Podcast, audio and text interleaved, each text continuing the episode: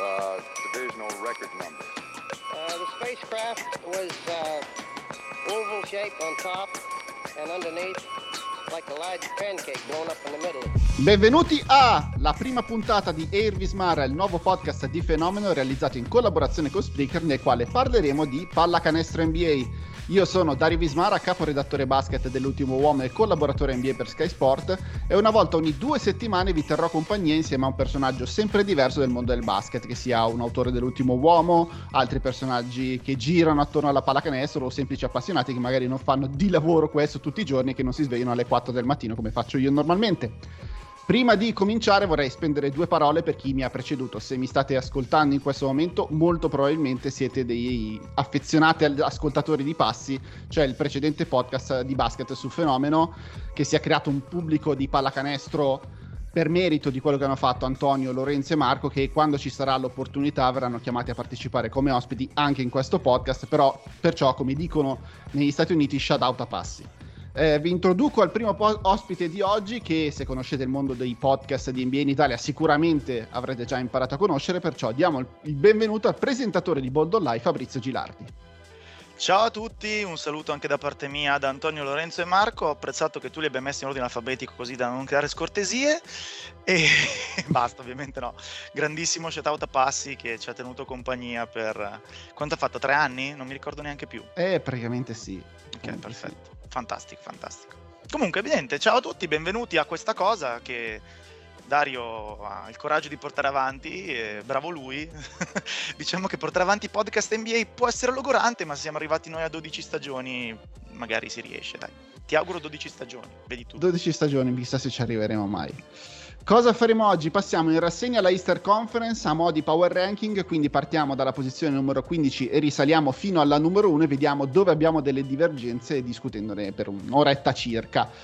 Il vero motivo per cui ho chiamato Faz è parlare della peggior squadra della Easter Conference su cui credo non avremo delle divergenze. Vuoi dirla tu? Sì, partiamo dalla posizione numero 12 perché la squadra 15 non esiste, la squadra 14 non mi sembra il caso di discuterla in tua presenza il 13 si sa che per scaramanzia si elimina, quindi io partirei dalla 12 se sei d'accordo. Eh, no, ti ho invitato apposta per Cazzo. parlare di Orlando Magic. Va bene. non te la scanterai allora, così. No, già, già, ci abbiamo provato.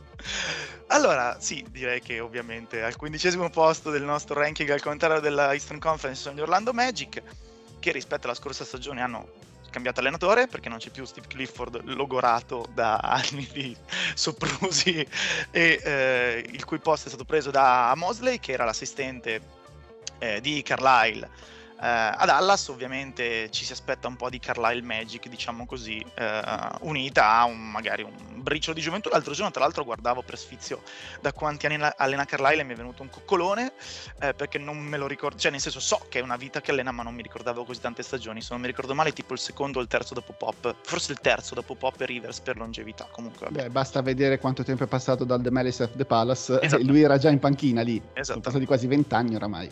Comunque, vabbè, insomma, gli Orlando Magic si presentano questa stagione con l'obiettivo A di capire eh, quanti degli 87 giovani pescati al primo giro possono avere un futuro con la franchigia, mh, mm, inclusi Markel Fultz e Jonathan Isaac, gli infortunati della scorsa stagione. Su Isaac magari evitiamo di aprire il capitolo Covid e vaccini, che se no mi irrigidisco come faceva Antonio con Kairi, giusto per uh-huh. tenere un filo con passi.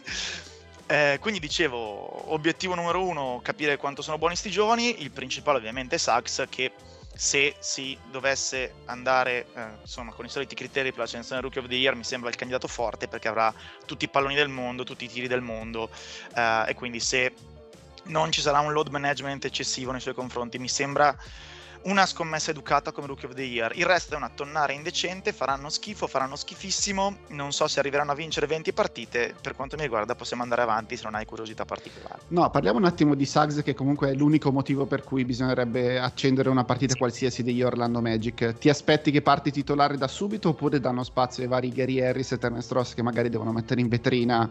Anche per cederli nel corso della stagione, visto che più o meno crescita dei giovani e cedere qualcuno per, per prendere prossime scelte al draft mi sembrano gli unici due obiettivi che questa squadra si deve dare. Se non mi sono distratto, sono partiti titolari tutti e tre ieri notte, quindi sa che sei a mm-hmm. Ross, tanto per dire. No, sono sicuramente, sarà sicuramente, chiamiamolo il franchise player, poi ovviamente ci sarà una condivisione di ruoli con Cole Anthony, che però mh, insomma mi sembra un talento decisamente marginale rispetto a Sachs. Eh, sicuramente quando ci sarà sarà il giocatore principale degli Orlando Magic. Poi ripeto, magari niente back to back, estrema coattina nella gestione degli infortuni, però quando ci sarà sarà la sua squadra. Quanto tempo ci mette Robin Lopez e il suo gancione a prendere il posto di Wendell Carter e di Mobamba? No, di Wendell Carter secondo me no. Mm? Eh, Wendell Carter sarà sempre, con tutti gli asterischi per la condizione fisica, eccetera, eccetera, sarà il titolare. Mobamba non farmi commentare per favore, quindi credo che Robin Lopez sarà il backup del centro. Ti aspetti qualcosa da Chumau Keke? Sì, molto. Che comunque Sì, sì, lo no, no. scorso anno nella tonnara. Potrebbe essere un titolare NBA non particolarmente brillante, ma un titolare NBA sul medio periodo secondo me lo diventa. Va bene, dai, abbiamo, abbiamo parlato già decisamente troppo di Orlando Magic. È una stagione in cui veramente si guarda già al prossimo anno e a che cosa può arrivare dal draft. Perché dopo anni a rimanere lì nel limbo, finalmente hanno deciso, cedendo Nikola Vucevic lo scorso anno, di andare in un'altra direzione. Alla posizione numero 14, io ho messo i Detroit Pistons con uno slancio di ottimismo. Tu? Io ho messo i tuoi amici, nel senso Ah, che ecco, tu, tu, tu- tu tu hai seguito, stavo guardando un pochino i bookmakers che hanno Detroit alla 14. Mhm. Io ho messo Cleveland alla 14, quindi vabbè, tanto se non è l'altra, una è 13, una è 14, dimmi tu da quale iniziamo. Allora, iniziamo dai Cleveland, dai. Vai. Togliamoci il dente, togliamoci il dolore. Eh, non ci ho capito niente, nel senso di quest'estate. Eh, non sono così negativo sul contratto di Jarrett Allen, in cui in realtà si è parlato malissimo, nel senso che comunque è un centro che ti dà quelle cose lì, è ancora giovane, si allena alla timeline della tua squadra, gli dai cen- 100 milioni in 5 anni, sì, ma sono 100 milioni che non ti tolgono fondamentalmente niente, non è che perdendo quello spazio salariale i Cleveland Cavaliers perdono la possibilità di riprendere LeBron James. Quindi se hai Jarrett Allen e comunque hai preso Jarrett Allen in quello scambio, te lo tieni e poi al massimo ci pensi dopo. Scambiare 20 milioni con il cap che è anche destinato a salire i prossimi anni per un centro comunque titolare non mi sembra una bruttissima mossa. Il problema è che cosa ci hai messo attorno a Jarrett Allen, nel senso che Ivan Mobley comunque alla 3 era difficile da passare, anche se io probabilmente sarei andato su Suggs, però capisco la direzione in cui andare se vuoi prendere Mobley, metterci anche Markanen, posto che comunque 67 in 4 sono soldi, ma non sono anche lì per i Cleveland Cavaliers non sono tantissimi soldi. Però non so se c'è un giocatore, non so se c'è un titolare NBA in Lauri Markkanen, eh, non con gli altri due, non con Kevin Love che è comunque sempre lì sul groppone, non ho capito come vogliono veramente gestire la, la rotazione dei lunghi. Ma vuoi che andiamo sul lungo periodo e quindi parliamo anche del draft o ci limitiamo a questa stagione? Nel senso che eh, Mobley secondo me può benissimo essere la scelta giusta ed è una scelta che fai indipendentemente da tutto quello che hai. Se sei convinto che lui sia buono, buono, buono, quindi diciamo un 90% di Anthony Davis, una roba del genere, lo prendi. Lo prendi a prescindere, lo prendi anche se hai Tim Duncan e David Robinson, tanto per dire una roba. Nel senso che eh, poi ci ragioni. Ehm, quindi secondo me non hanno scelto lui e non Suggs per questioni di fit attuale, anche perché anche Suggs, se vuoi ragionare in quel senso, non avrebbe avuto molto- molta logica abbinato a Garland. Sulle guardie ci arriviamo dopo. Esatto, va bene. Ok. va benissimo. Quindi secondo me ci sta Mobley. Ci sta assolutamente tenere Allen. eh, vale il discorso che facciamo ogni tanto anche noi. Quindi il prezzo in assoluto di Allen è un conto, il prezzo per i Cavs di Allen è un altro. Secondo me le condizioni erano quelle. E va bene. Poi abbiamo visto che, insomma, diciamo che siamo nel range di stipendio dei capelà. Lo cedi senza problemi. Quindi se Allen cresce come dovrebbe e si conferma um, un giocatore di un certo livello, magari con qualche miglioramento a rimbalzo, non hai problemi a crearne un asset, a ricavarne valore o a tenerlo come giocatore valido. Tutto il resto, Markkanen compreso, l'ho capito meno, anche perché mi sembra che eh, si vada verso un Markkanen che gioca anche minuti da tre, eh, nel E per senso forza, che, perché eh, i Cavs hanno la peggior rotazione di ali della Lega, nel senso che Eh. dopo Isaac Okoro, che comunque è un giocatore al secondo anno, c'è Sedi Osman e il niente. c'è Denzel Valentine che ha detto che Eh, lui è un sì. vincente, non hai, non hai Uh-huh. lette quelle dichiarazioni, lui ha detto Non le ho un volute vincente. leggere, lui ha detto è un vincente, qualcuno gli avrebbe detto ma i risultati... fa niente, va bene così. E poi c'è la questione delle guardie, nel senso che Darius Garland e Colin Sexton hanno un soprannome bellissimo, ma il fit in campo è ancora tutto da decifrare. E mi sembra che i Cavs vogliono andare nella direzione di Garland, ma che non hanno trovato il modo di cedere Sexton come vorrebbero e come forse meriterebbe. Un giocatore che comunque al suo terzo anno nella Lega ha segnato 24 punti di media ed è sembrato fare uno steppettino in avanti dal punto di vista dell'efficienza, anche perché se rimaneva come i primi due anni, probabilmente rimandava anche fuori dall'NBA. Sì. No, Beh, no, non così tanto, dai. La stagione di Sexton dal punto di vista dell'efficienza è stata ben più che dignitosa. Insomma, mm-hmm. il problema è che sembrano i classici punti un pochino come chiamano gli americani empty calories. Quindi, sì, ok, c'è un bel volume, poi guardi, guardi, non c'è sotto niente. Anch'io credo che si possa puntare più facilmente su Garland perché mi sembra un giocatore un pochino più versatile e più eh, come dire, funzionale a una squadra competitiva. Eh, il problema di Sexton è che eh, gli hanno dato in mano la squadra eh, quando lui palesemente non è un giocatore cui dare una squadra in mano. Quindi parliamo mm-hmm. di un potenzialmente un grande sesto uomo, qualcosa del genere. Ah sì, nel sesto uomo per una squadra che deve... Eh, Ci sta. Stacca il cervello, fa 20 punti, torna in panchina, riattacca il cervello, forse no lo stesso. Il problema è che se tu un giocatore così in mano la squadra ti vincoli ad avere da parte sua certe pretese, certe richieste, poi non è che gli dici no guarda scherzavamo, torna in panchina. È una dinamica non, da cui non si torna indietro e quindi non so come andrà a finire. A questo punto, boh, nel senso che poi adesso arriviamo nei dintorni del momento in cui bisogna decidere che fare. Certo. E non è più lo cedo o non lo cedo, eh, gli do un contratto o no, e eh, quindi diventa una scelta tua attiva, perché per cederlo serve che qualcuno te lo compri, e non so veramente cosa farne. C'è Ricky Rubio che non sì. si è capito se sarà quello con la Spagna, perché quello con la Spagna è tipo il miglior giocatore europeo dell'NBA. L'altro, quello che si è visto a Minnesota, è uno che non meritava di stare in NBA, sinceramente, lo scorso anno. Quindi non sappiamo che versione di Ricky Rubio si presenterà a Cleveland, ma non è neanche così fondamentale. Un altro punto su cui vorrei un attimo parlare siamo proprio sicuri che BJ Bickerstaff sia un capo allenatore NBA e che Kobe Altman sia un GM dell'NBA oppure sono entrambi tra i cinque peggiori della Lega nei rispettivi ruoli? Mm. sono i classici. Ve, ve, secondo me, vedi Sexton. Quindi sono figure che per uh, le contingenze si trovano a occupare dei ruoli e poi deve arrivare il momento in cui fai presente a questi soggetti che non sono adatti al ruolo. Sexton non è un lead ball handler, uh, Bickerstaff probabilmente non è un capo allenatore, non è mai stato, ha fatto per una vita al tappabuchi, tra l'altro con anche discreto successo. Discreti risultati, sì, sì. Non faceva danni, Altman non commento, eh, quindi secondo me siamo sempre da quelle parti lì. Va bene, anche dei Cleveland Cavaliers abbiamo decisamente Vai. parlato troppo. Parliamo dei Detroit Pistons, che invece quantomeno hanno un quintetto base che ti fa venire voglia di attaccare il League Pass quando almeno i primi, i primi sei minuti del primo quarto. Poi della panchina un po' meno, però Killian Hayes, Kate Cunningham, Sadiq Bey, Jeremy Grant e Isaiah Stewart è un quintetto base molto interessante.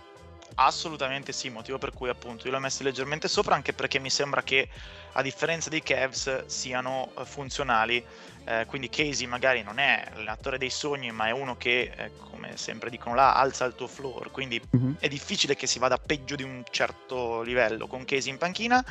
Eh, qui sì invece il roster sembra avere molto molto senso, le gerarchie sono chiare, i ruoli sono chiari, eh, mi, mi sembra che funzioni tutto abbastanza dignitosamente anche in panchina obiettivamente sono delle belle cose da vedere perché i, due Jackson, Frank e Josh, sono due pazzi scriteriati che nella serata mm-hmm. giusta ti fanno anche divertire. Amidu Diallo è uno che attacca il ferro ogni volta Diallo come se avessero attaccato la madre. Esattamente, Diallo è divertente.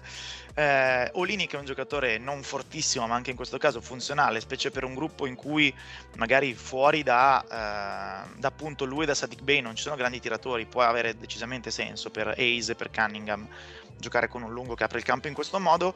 Poi ovvio non stiamo parlando della stagione in cui ne vincono 40, forse neanche 30, però se devo guardare tutte le squadre nella melma, eh, questi mi sembrano quelli eh, già con le idee chiare, la base per il futuro messa in piedi e tutto sommato, ripeto, vuoi per la cultura portata a Casey, vuoi perché non mi sembra siano particolari problemi di ego all'interno di questo roster, vuoi per tanti altri motivi mi sembrano ben direzionati. Poi ovvio, Ace abbiamo visto solo sprazzi, Cunningham manco quelli, Sadiq Bay probabilmente è già adesso un giocatore competente, ma competente magari non basta, eccetera, eccetera, eccetera. Quindi qua secondo me c'è un sacco di hype che non si concretizza in questa stagione a pieno, ma probabilmente basta per non arrivare nei ultimi né penultimi.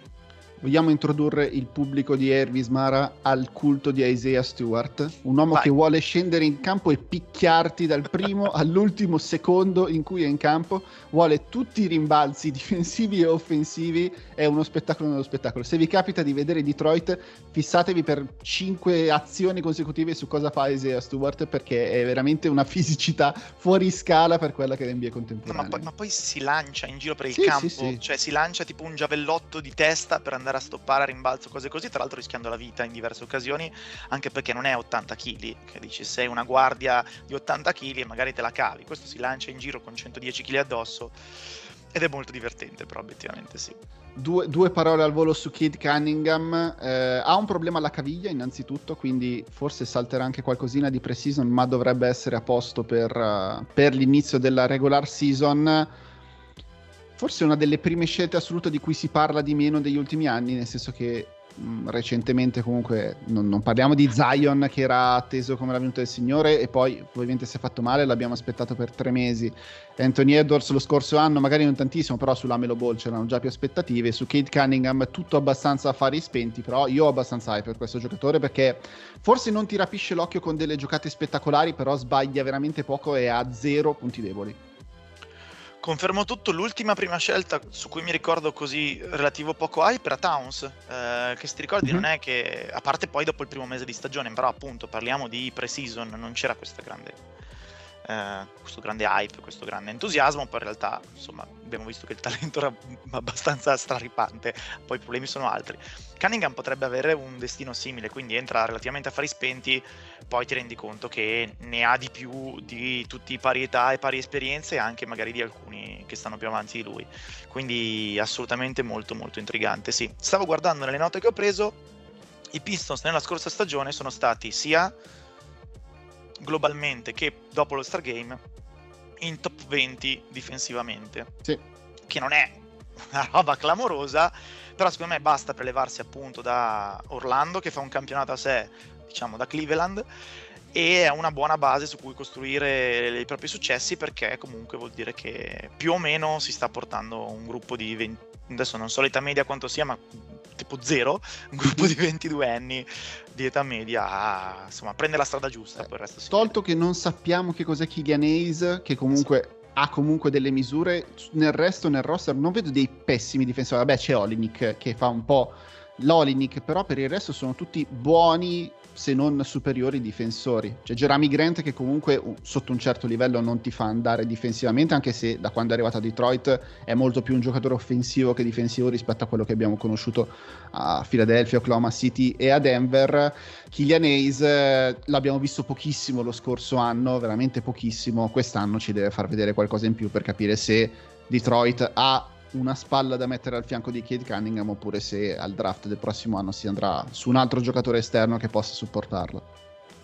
confermo tutto, diciamo che a parte Olinik, che però comunque non è un giocatore, chiamiamolo No, è un giocatore NBA, stupido, quelli poco brillante, cioè Olinik ha dei limiti fisici notevoli Sporchissimo. Esatto, però è uno zuzzone, a rimbalzo difensivo taglia fuori lo senti, tutti gli altri appunto magari fanno casino ma comunque hanno voglia e hanno misure, quindi per essere dignitosi in difesa può bastare.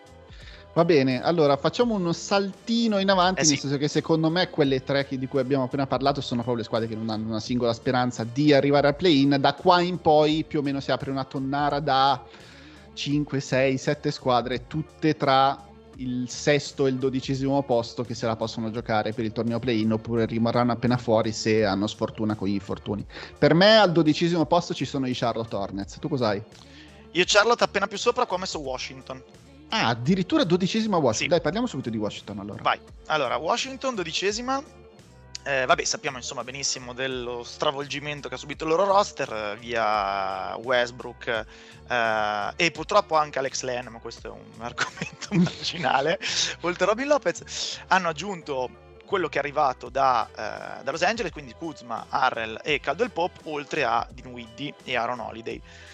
Eh, diciamo che se non altro la profondità del roster è sensibilmente aumentata, quindi ho letto almeno sei nomi di giocatori NBA, magari non brillantissimi ma super competenti e quindi va bene. Ehm, il problema qua è siamo di nuovo al Bradley Bill salvaci tu, eh, che eh, ha funzionato a tratti, ma in una stagione in cui abbiamo già intravisto potrebbero esserci dei problemi eh, dal punto di vista Bradley Bill, un po' perché eh, Washington comunque gli ha appena offerto l'estensione di contratto al massimo possibile, lui credo non la firmerà, non avrebbe senso mm-hmm. la firmi neanche, insomma, nel caso fosse deciso a restare, perché la differenza di soldi rispetto al massimo possibile da free agent è sensibile, eh, quindi c'è questo spettro del contratto non firmato che a legge sappiamo sempre non è una bella cosa. Tutti i problemi legati alla dichiarazione di Bill e alla poca intenzione di Bill a vaccinarsi giocando a Washington non dovrebbe avere grossi problemi a meno che a un certo punto eh, Lega e Associazione Giocatori non concordino per un obbligo vaccinale che però al momento mi sembra abbastanza remoto. Direi di no. Hanno già trovato, mm-hmm. hanno già trovato appunto l'accordo sui soldi e, da, da, scalare, quindi va bene. Eh, e tutto il resto del roster eh, è formato da... Boh, nel senso che non sappiamo neanche in che ruoli giocheranno.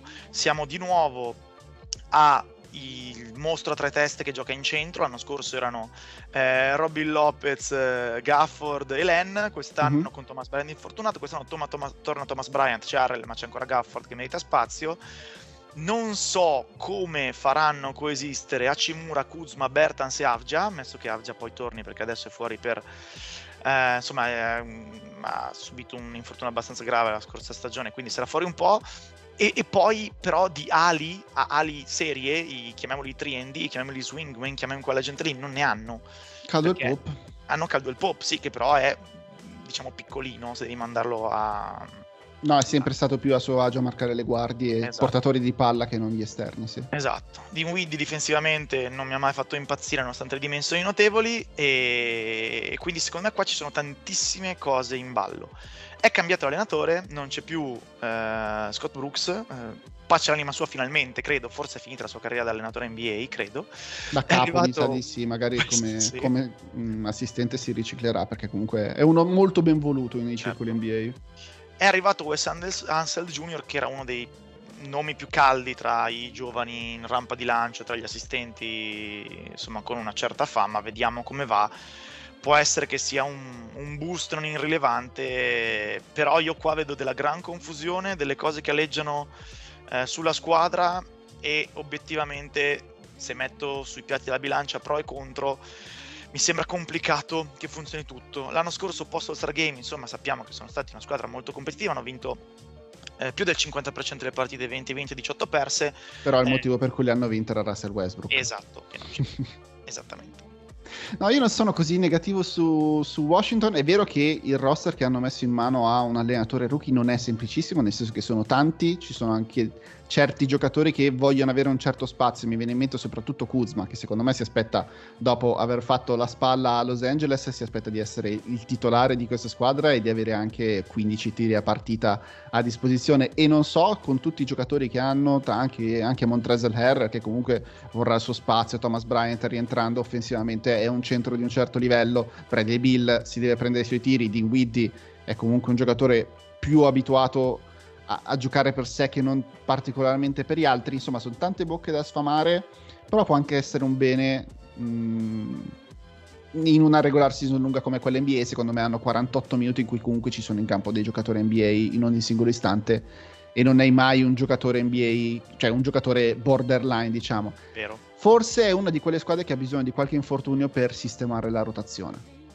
Nel Stai dicendo che... Atlanta Hawks dell'anno scorso. Esattamente, tipo. ci arriveremo dopo. Forse se... a loro se arriva qualche infortunio, posto che già Avdia è fuori, Rui Hachimura credo che per motivi personali non sia ancora entrato nel training camp della squadra, forse questo gli permette di stabilizzare un po' la rotazione, far felici tutti quanti.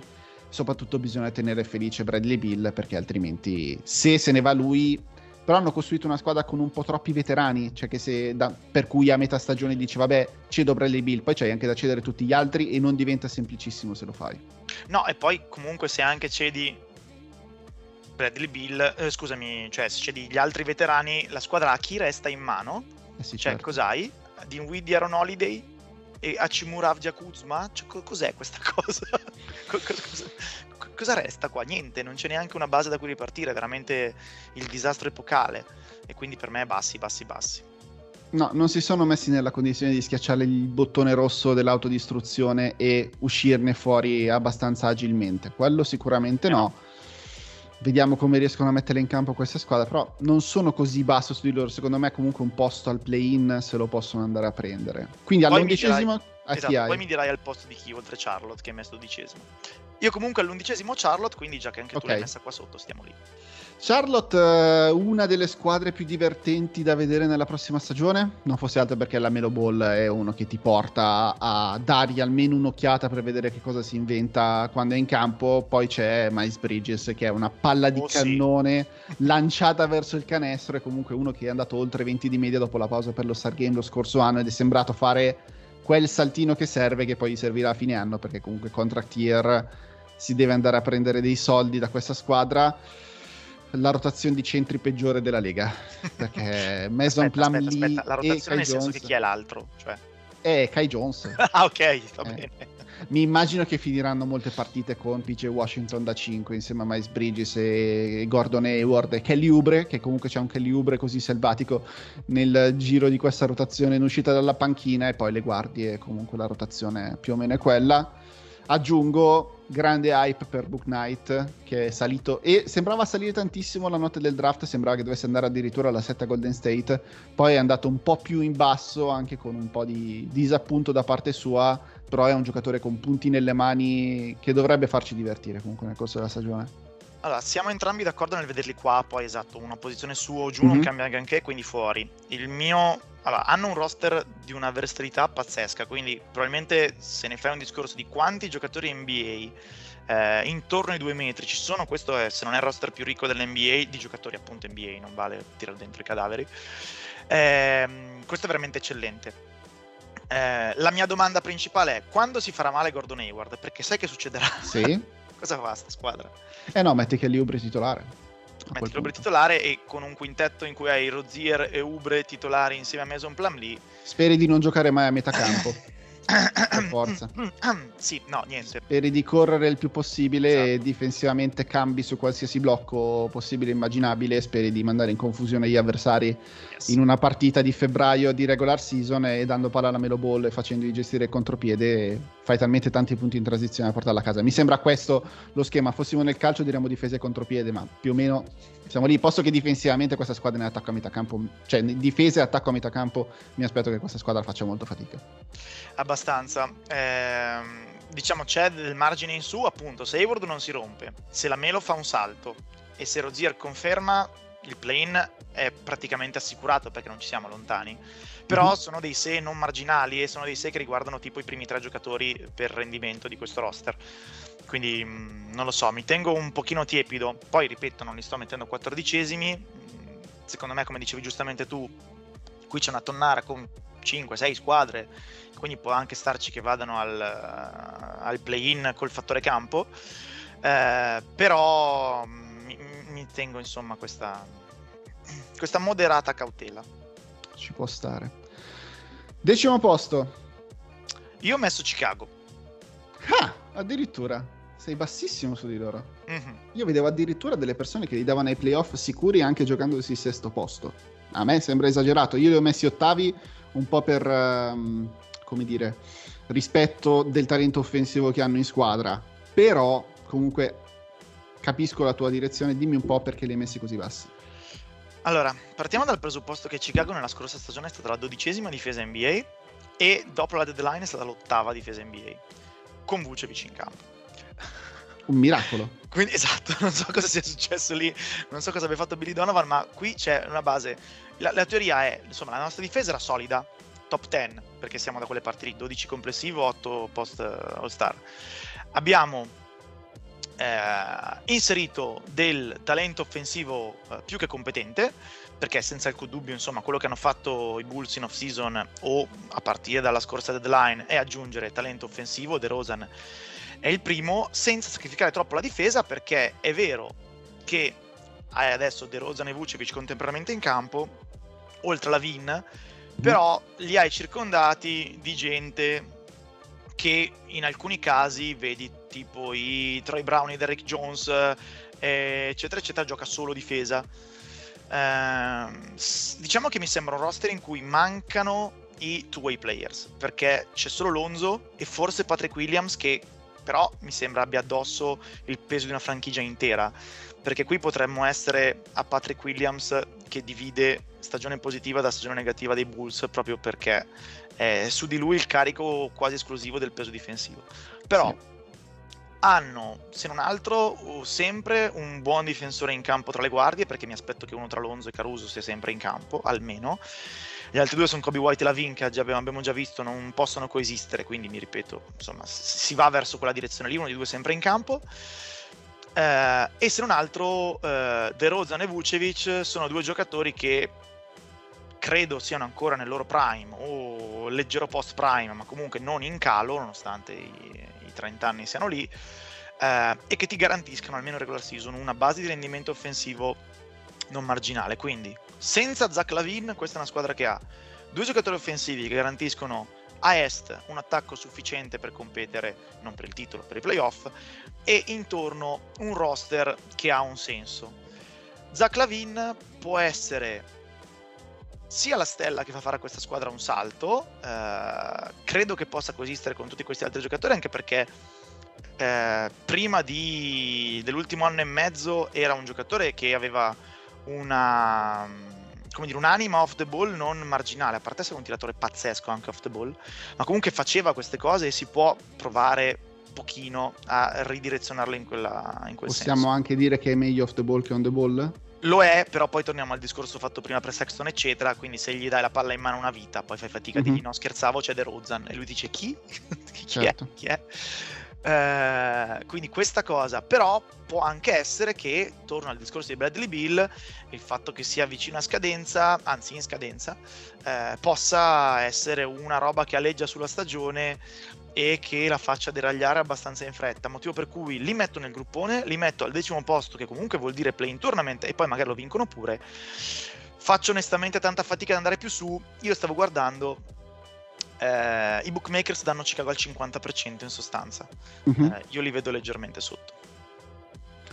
Allora, io non sono così convinto difensivamente di Lonzo Ball, nel Ok. senso, chi è il difensore al punto di attacco di questa squadra? Dovrebbe essere lui. L'altro. Sì, no, ovviamente pensare. è, Caruso che giocherà però contro le riserve, che è un contesto Eh. in cui ti serve il difensore sul punto d'attacco. Nel senso, co- con le point guard che girano in NBA, Lonzo Ball è un ottimo giocatore di complemento, ma se è al centro dell'azione, sia con la palla che difendendo sul giocatore con la palla, secondo me non è così entusiasmante, nel senso che difensivamente se lo punti in uno contro uno non mi fa così impazzire, mentre è un ottimo difensore lontano dalla palla è un difensore di squadra eccellente. Quando è lui con la palla tra le mani a dover creare, secondo me non gira mai l'angolo quando fa un pick and roll. Mai.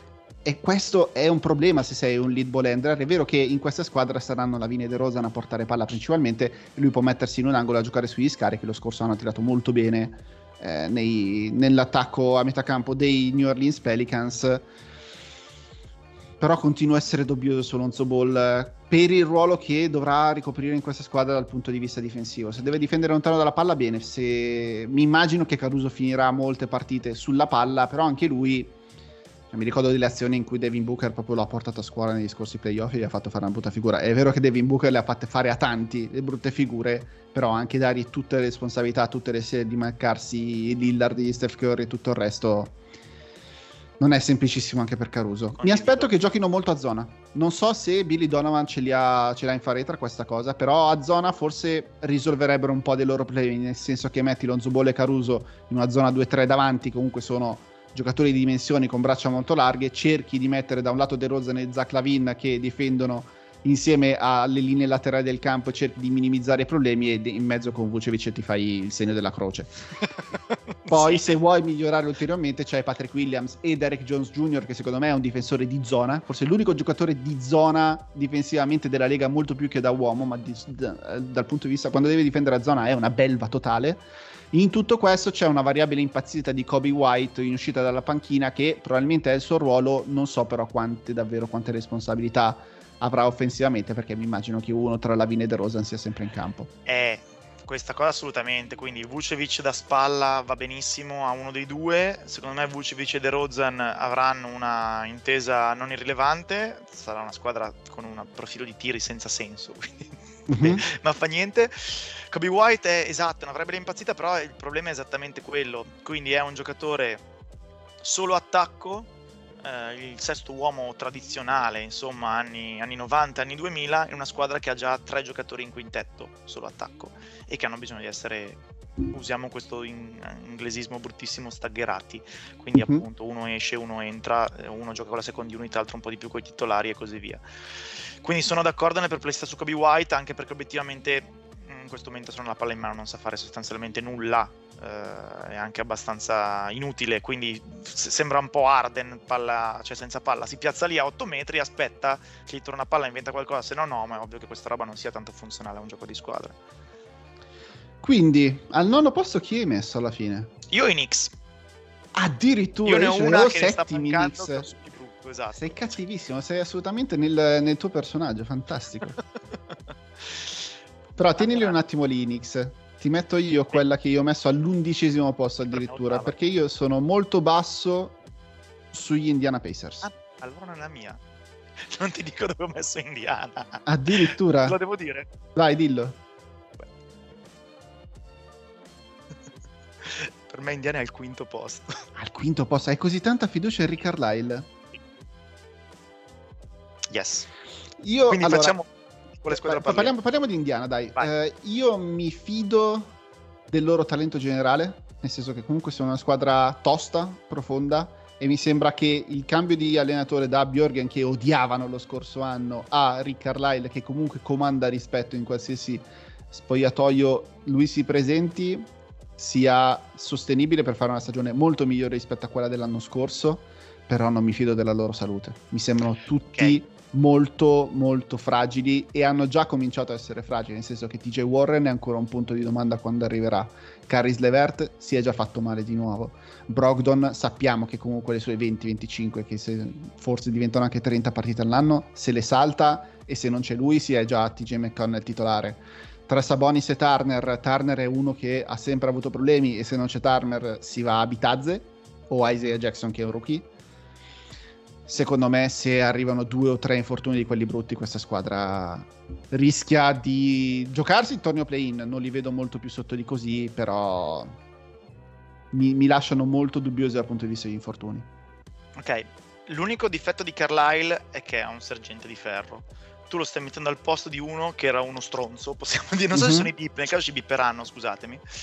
Eh, quindi Carlisle fa la figura di quello buono addirittura e quindi cancelli completamente l'unico problema che può avere e stiamo parlando invece di un genio di pallacanestro che ha un roster in cui ci sono, io conto almeno 11 giocatori NBA competenti, Bitazze lo mettiamo come dodicesimo se vuoi. Mhm. Eh, po- posso, posso essere d'accordo che non sia troppo competente. Eh, qui mi sembra un roster fatto apposta per eh, Carlisle che allena col telecomando, eh, mixando i quintetti, trovando spazio a gente che non dovrebbe averne. C'è Brissett che è stata la sorpresa della Sì. seconda parte della stagione scorsa, che secondo me è un giocatore perfetto per Carlisle perché è un soldatino che però è molto efficiente nelle due cose che sa fare bene eh, e funzionerà. Sono d'accordissimo con te. Quindi, questa è una squadra che ha eh, diciamo tre giocatori dal talento offensivo superiore che sono Brogdon, Levert e Warren messi semplicemente in ordine di ruolo. Non mi interessa poi chi sia il più forte di tre. Eh, il quarto sarebbe Lamb e sono tutti comunque eh, a grande rischio infortunio ma sono tutti e quattro secondari nell'impatto di squadra rispetto a Sabonis, che invece mi sembra, adesso gli aggufferò tremendamente, mi sembra abbastanza corazzato. Quindi secondo me per eh, minare questi ne servono tre di infortuni grossi, quindi serve che ne resti uno solo Highlander tra Brogdon, Levert, Warren e Lamb, perché altrimenti questi secondo me non c'è verso che non stiano in top 6, quindi fuori dal play-in, ma nel senso fuori nel senso buono, e io li metto addirittura quinti perché poi ti dirò qual è la squadra come ho detto di loro delle teoriche top che eh, l'NBA ci presenta a Est quest'anno. Quindi io sono altissimo sui Pacers, sono bullish sui Pacers per dire Mhm. l'americana, Ehm, credo che funzionerà tutto e non può che andare meglio rispetto alla scorsa stagione in cui comunque hanno vinto sostanzialmente il 50% delle partite, perché sono arrivati a mm, 47% di vittorie, credo. Si erano 39 vittorie su una base da 82. Esatto. Vegas è d'accordo con te nel senso che li mette a 42,5, proprio fidandosi della loro solidità. Eh, la cosa che penso è Carlisle è un allenatore che comunque basa tantissimo sul pick and roll, soprattutto sul portatore di palla del pick and roll. Malcolm Brogdon è un giocatore per me fenomenale, però non è un giocatore razzente sui pick and roll, diciamo, Quindi vedi Lonzo, di grosso fisico, sì, più, più intelligente di Lonzo secondo me. certo. Ehm, nel senso, il, ehm, il JJ Barea di questa squadra, o comunque il portatore di palla di pick and roll di questa squadra, chi è? Quello che ti spacca la- in due la difesa. Perché Carlai comunque un po' ne ha bisogno per la sua squadra. Levert.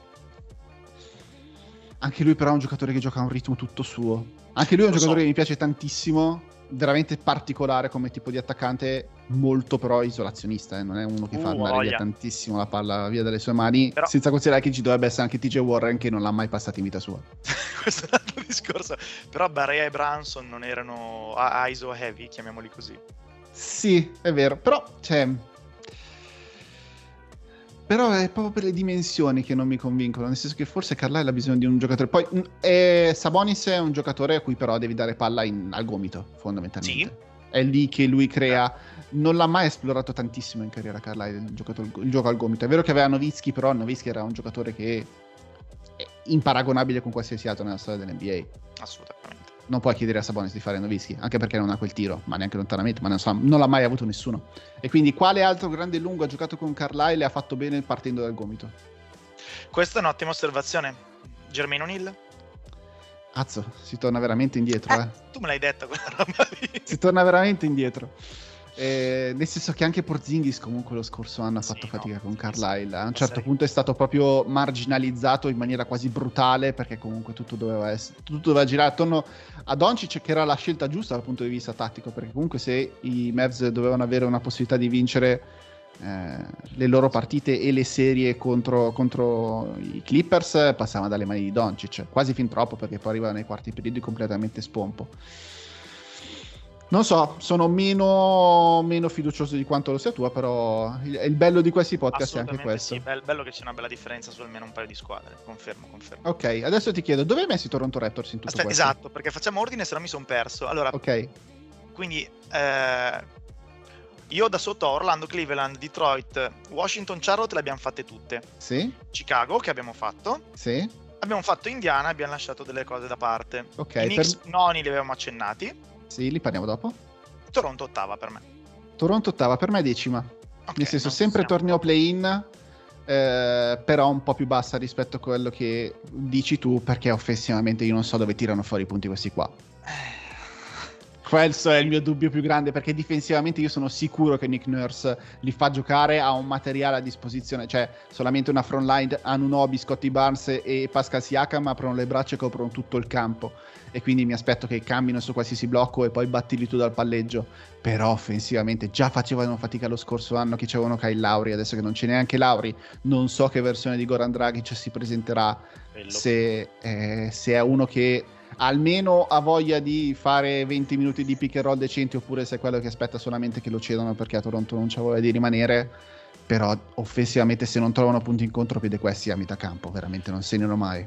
Secondo me è esattamente Dragic l'ago dal bilancio della squadra e anche se non dovrei sono abbastanza positivo sulla questione, non so, questa è proprio... E questa, se, se devo tra tutte questa è quella meno razionale un pochino più di pancia perché appunto abbino un po' del- della magia di Nurse eh, ah, intanto Siakam non mi ricordo quanto starà fuori ma credo almeno un paio di mesi ancora. una ventina di partite più o meno Esatto. perché lui si è operato a maggio-giugno e doveva stare fuori 5 mesi come per novembre e dicembre dovrebbe essere in campo Chiaro, quindi siamo da quelle parti lì.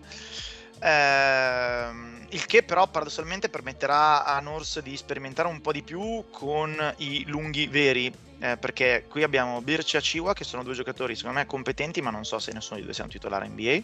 no E l'alternativa era Chris Boucher che è un Che non è un titolare NBA. senso, ma non, è- non so neanche cosa sia Boucher. Cioè, non so È un Boucher. sia. È un Boucher, esatto. È un Boucher, è un Boucher. È un unicorno del Quindi- discount. Stoppa quindi- e tira da tre, ma non sai mai Esatto, che cosa aspettarti da esatto. partita a partita. Esattamente. Quindi io non ho idea di cosa possa succedere eh, a questa squadra messa in piedi così.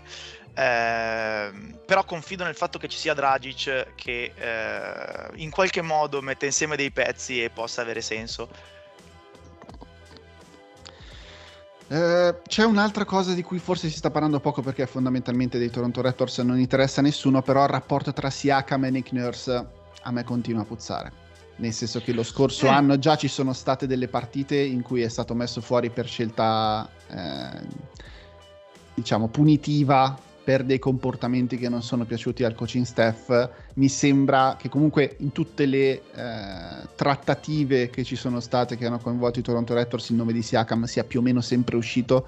Non sono così convinto che questa squadra voglia puntare su di lui sul futuro e che questo coaching staff che comunque si è guadagnato un credito enorme vincendo il titolo del 2019 voglia continuare a puntare su Siakam. Posso capire. Eh, posso capire. Non, non è una roba neanche troppo impronosticabile che possa finire male. Ehm, come la giudichi la sua stagione scorsa? Eh, Tutta la stagione scorsa di Toronto Raptors c'ha un asterisco enorme Mhm. perché comunque hanno giocato 72 partite in trasferta, fondamentalmente. E quindi sono disposto a dare un pass a tutti quanti. Siakam, la stagione prima, quella dopo che se n'è andato Kawhi Leonard, era partito fortissimo e sembrava ok. Questo è il Siakam che ci aspettavamo. Toronto ha il suo nuovo giocatore franchigia per i prossimi dieci anni ed è a posto così. Poi già in quella stagione lì aveva cominciato Sì. a scendere e anche l'anno scorso alla fine non è mai riuscito a tornare a quei livelli là perché le difese si sono anche adattate. L'hanno studiato in quei due mesi in cui Esatto. faceva quello che voleva e lui non è mai riuscito a trovare il counter per rispondere agli adattamenti che le difese avevano fatto su di lui. In, quella- in quell'inizio di stagione ricordo sicuramente una contro Dallas, ricordo una contro Orlando, partita in cui fece tipo 20 punti nel primo quarto, 30 nel primo tempo, cose del genere, ma tutti assolutamente eh, fuori dal contesto a metacampo. Quindi erano giochi rotti, erano transizione, erano palla rubata, erano cose estemporanee. Come dicevi giustamente tu, gli hanno preso un po' le misure e da lì in poi è ma stato deve- ridimensionato. Ma sì, se, no- se deve essere lui il giocatore che nell'attacco a metà campo crea gioco, non può Esatto. esserlo. Secondo me non può esserlo neanche Anunobi, però loro si aspettano che comunque OG salga di livello anche con la palla tra le mani. Qualcosina aveva fatto iniziare a vedere. Loro hanno vinto un titolo senza Anunobi fondamentalmente e Eh sì. hanno dovuto reinserirlo dopo che c'era stato Kawhi Leonard che comunque quell'anno lì aveva monopolizzato il suo ruolo. Giustamente ci hanno vinto un titolo con Kawhi Leonard. Eh, vediamo se c'è un... come che li chiamano negli Stati Uniti? Apex Predator, praticamente, in OG Anunobi, Sì. cioè quei giocatori nei ruoli di ala talmente grossi che alla fine ti mangiano in testa per quanto sono superiori tecnicamente e fisicamente. A me pi- continua a piacere più nella metacampo difensiva che non in quella offensiva. Eh, noto- nota positiva Fred Van Vliet per me è un giocatore che lo scorso anno ha, ha dimostrato che di meritare quei soldi che ha ricevuto e su cui puoi contare comunque per 82 partite ti dà quello che ti deve dare Fred Van Vliet Condivido assolutamente. eh, chiedo io a te anche quale pensi sarà l'apporto di Scotty Barnes in questa stagione.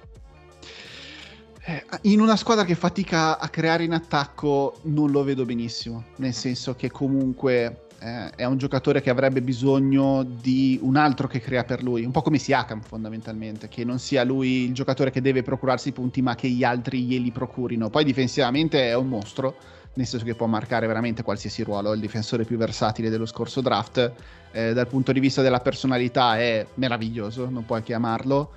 Detto questo, io non lo avrei preso sopra Jalen Suggs. E avrà secondo me un po' di pressione per poter fare Sì. meglio di Jalen Suggs perché comunque se quell'altro vince il rookie dell'anno come assolutamente può fare Orlando con tutte le opportunità che gli verranno date un po' di pressione ci sarà. È vero che tanto è rimasto in dirigenza Masai Ujiri non me l'aspettavo. Io pensavo che se ne andasse era abbastanza scritto sui muri che se ne andasse. Invece alla fine è rimasto un po' così nel senso che sembrava destinato a che la squadra passava a Webster che è il suo, il suo secondo invece è rimasto con un nuovo contratto con ancora più poteri però alla fine non ho capito la scelta di andare su, su Barnes invece che su Suggs Ugiri è rimasto perché nessuno gli ha dato la squadra in mano come avrebbe voluto lui o perché è convinto?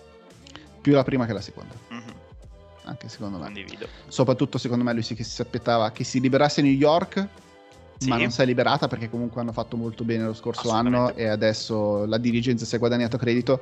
Forse si aspettava che si liberasse Washington, anche perché lui ha degli interessi a rimanere a Washington dal punto di vista, mettiamola così, politico e di rapporti tra okay. Africa e Stati Uniti per poter essere lì e alla fine non si è liberata nessuno dei due e a Toronto gli hanno fatto i punti d'oro perché gli hanno fatto comunque un rinnovo che non si può rifiutare e alla fine è rimasto non so quanto convintamente però ha un ruolo più quasi da supervisionatore che non da dirigente con le mani in pasta.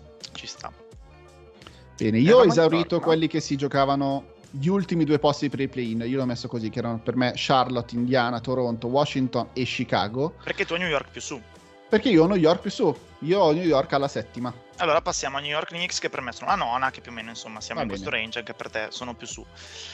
Eh, io credo che ne abbia parlato benissimo Zach Lowe, non mi ricordo con chi era in quel low post, forse con Herring, boh, qualcuno. Sì. Eh, e ha detto i Knicks hanno ceduto un po' di difesa per avere un attacco molto più competente. Secondo me adesso hanno messo in piedi una squadra eh, valida. Quindi il, diciamo il roster dei Knicks è molto poco Knicks, ha molto senso. Eh, anche i giocatori cui si teoricamente affida un salto di qualità offensivo, cioè Kemba e Fournier, non sono tutto sommato chiamati ad un ruolo troppo impegnativo, devi vedere se stanno in piedi perché Kemba è un po' di stagioni che è marcio, Fournier le ultime due stagioni è stato abbastanza marcio, specie con la schiena, però tutto sommato il roster è molto funzionale e anche qui io conto almeno 12 eh, giocatori NBA mm-hmm. che a Cattibodo non serviranno, però se, se non altro... Perché è uno di quelli Tash Gibson e quindi prende i minuti di tutti gli altri. Bravo, però se non altro hanno... Eh, come dire, del margine per assorbire eventuali infortuni. Eh, l'unica cosa antipatica che è successa nella loro off-season è aver perso Bullock, che è un giocatore valido, però era anche un giocatore abbastanza limitante perché in sostanza, per quanto con ottime percentuali in attacco, tira e basta ed era facilmente eh, limitabile anche semplicemente mettendogli davanti al naso un nano scarso in difesa a caso che alzasse un braccio e in quel modo... Hai detto Trey Young per caso? Per esempio, mm-hmm. potevi proteggere il tuo peggior difensore senza farlo manco stancare e senza avere contraccolpi offensivi. Quindi le note positive sono che i Knicks non sono più tanto Knicks, hanno fatto una off-season molto molto sensata, anche se in realtà i contratti sembrano antipatici. Sono tutti finalizzati ad avere dei contratti da scambiare l'anno dopo perché mm-hmm. la free agency in sostanza non esiste più ed esiste la trade quindi i Knicks hanno del buon materiale giovane da scambiare, dei contratti interessanti da scambiare per giocatori competitivi e che però contemporaneamente non hanno appunto accordi troppo lunghi. Quindi nello scenario globale, secondo me, ottimo lavoro dei Knicks. Passando a questa stagione però ci sono un po' di cose che non tornano e sono io non posso credere che Derrick Rose rifaccia la stessa stagione non posso credere che Randall rifaccia la stessa stagione perché ha tirato tipo il 40% pull up da 3, delle cose che non mm-hmm. hanno veramente... No, era fuori dalla grazia del Signore l'anno scorso anno. Questa è la sua parte. Ehm... Non posso credere che Burks rifaccia la stessa stagione perché Burks ha avuto almeno 10 partite nella scorsa stagione in cui ha segnato. E li vinceva. Cioè, all'inizio Bra. dei quarti quarti Bra. metteva tre canestri dal niente e li tirava fuori dai guai. Sì, sì, sì. Avevamo cercato insieme a Dario Costa, un nome buttato così a caso, eh, questa cosa in un certo momento e era venuto che veramente lui aveva vinto forse 10 no, ma 8 partite le aveva vinte lui. Quindi ci sono alcune prestazioni che erano abbastanza borderline e irripetibili. Eh, abbinate al fatto che, eh, come dicevo, eh, Kemba e Fournier eh, sicuramente faranno bene perché prendono il posto di Alfred Payton e di Reggie Bullock, Bullock. non è che si mhm. chiami eh, loro chissà che le prestazioni però è anche legittimo non aspettarsi robe pazzesche e poi però per quanto sia stato indubbiamente la salvezza di questa squadra fino a questo momento hanno due di Tibodo mm. magari iniziano a uscire un po' di magagne allora, c'è la cosa buona che dal punto di vista dei contratti sono abbastanza stabili, cioè non c'è nessuno che si deve andare a guadagnare il contrattore rendole a posto. C'è Mitchell Robinson, quello sì, che deve andare a conquistarsi il contratto grosso della carriera e anche RJ Barrett credo che al termine di questa stagione sia eleggibile per estensione. Eh, secondo me mi sono segnato i dati di Cleaning the Glass dello scorso anno. In attacco erano 24esimi, in difesa quarti su base sì. stagionale. Per me non confermeranno nessuno dei due numeri, nel senso che salgono a livello offensivo, perché comunque passare dal Fred Payton e Bullock a Walker e Fournier offensivamente ti, fa fare, ti deve far fare un salto di qualità, difensivamente che ripetano ancora il quarto posto dello scorso anno, in cui comunque sappiamo che eh, le percentuali sulle triple aperte degli avversari erano fuori scala, erano un po' Anche, un outlier da quel punto di vista e quindi ti puoi aspettare che su base stagionale tornino un po' più in linea con quelle che sono le medie della, dell'NBA, abbia un po' meno fortuna da questo punto di vista. In attacco per me rimangono brutti e tutti i problemi si sono visti poi nei playoff, però adesso stiamo parlando di regular season, nel senso che sono una squadra che muove pochissimo il pallone, quasi tutti sono pick and roll o isolamenti in cui la palla non si muove mai da un lato all'altro e sono tutte delle invenzioni di Derrick Rose che lo scorso anno ha, ha fatto un'ottima stagione di Julius Randle che ha giocato nettamente la miglior stagione della carriera salvandoli da, molto, da, da molte cose. Ultima nota Immanuel Quickly e Obi Toppin il primo si è visto più del secondo mi aspetto che abbiano un po' più di spazio in questa stagione però anche lì devi andare a guadagnarti la fiducia di Tibodo e non è mai semplicissimo per un giovane e soprattutto ho appena scoperto, ravanando nei meandri eh, di tutto, che hanno firmato Dwayne Bacon, mio grande nemico personale, quindi li abbasserei di un'altra posizione così a posteriori per questa cosa. perfetto tutto molto razionale. No? Immagino quanti, quanti ascoltatori di Fenomeno conoscono Dwayne Bacon. Spero di no, e spero che nessuno abbia mai visto i tweet dei Magic in cui Bacon, come dicono loro, iniziava a cucinare, quindi loro mettevano il bacon fritto mm, tramite GIF su Twitter. E io mi vergognavo Aia. come una merda, anche perché cosa diavolo cucinava che hanno vinto 12 partite, ma fa niente, andiamo avanti. Va bene. Quindi al sesto posto c'è la squadra che secondo te evita il torneo play-in. Perché alla fine questo è diventato il sesto posto. Settimo e sesto posto, sì. Voluto tanto. No, il settimo. A me settimo manca ancora il settimo, perché ho messo i Ah, Pacers giusto, sopra, quindi vero, manca il settimo. messo- Vai, chi è che hai i settime? Eh, qui temo che fischieranno le orecchie al conduttore del podcast da cui questa roba prende spunto. Eh no, ce li ho anch'io. Ce li ho anch'io. Ce, li ho sesti. Settimo posto i Boston Celtics, va bene. Ciao Antonio. Vai, divertiti. Ehm, allora, c'hanno da risolvere, secondo me, una cosa importante, cioè Dennis Schroeder finalmente torna a fare il sesto uomo come sarebbe il suo ruolo, oppure, eh, visto che si deve andare a conquistare un contratto, vuole partito- partire titolare come ha fatto i Lakers lo scorso anno, anche se non era il suo. Secondo me alla fine partirà con lui dalla panchina e Marcus Smart che è stato riconfermato titolare. Poi Brown, Tatum inamovibili. Mi immagino che al fianco di Robert Williams ci mettano l'Orford, almeno per cominciare la stagione.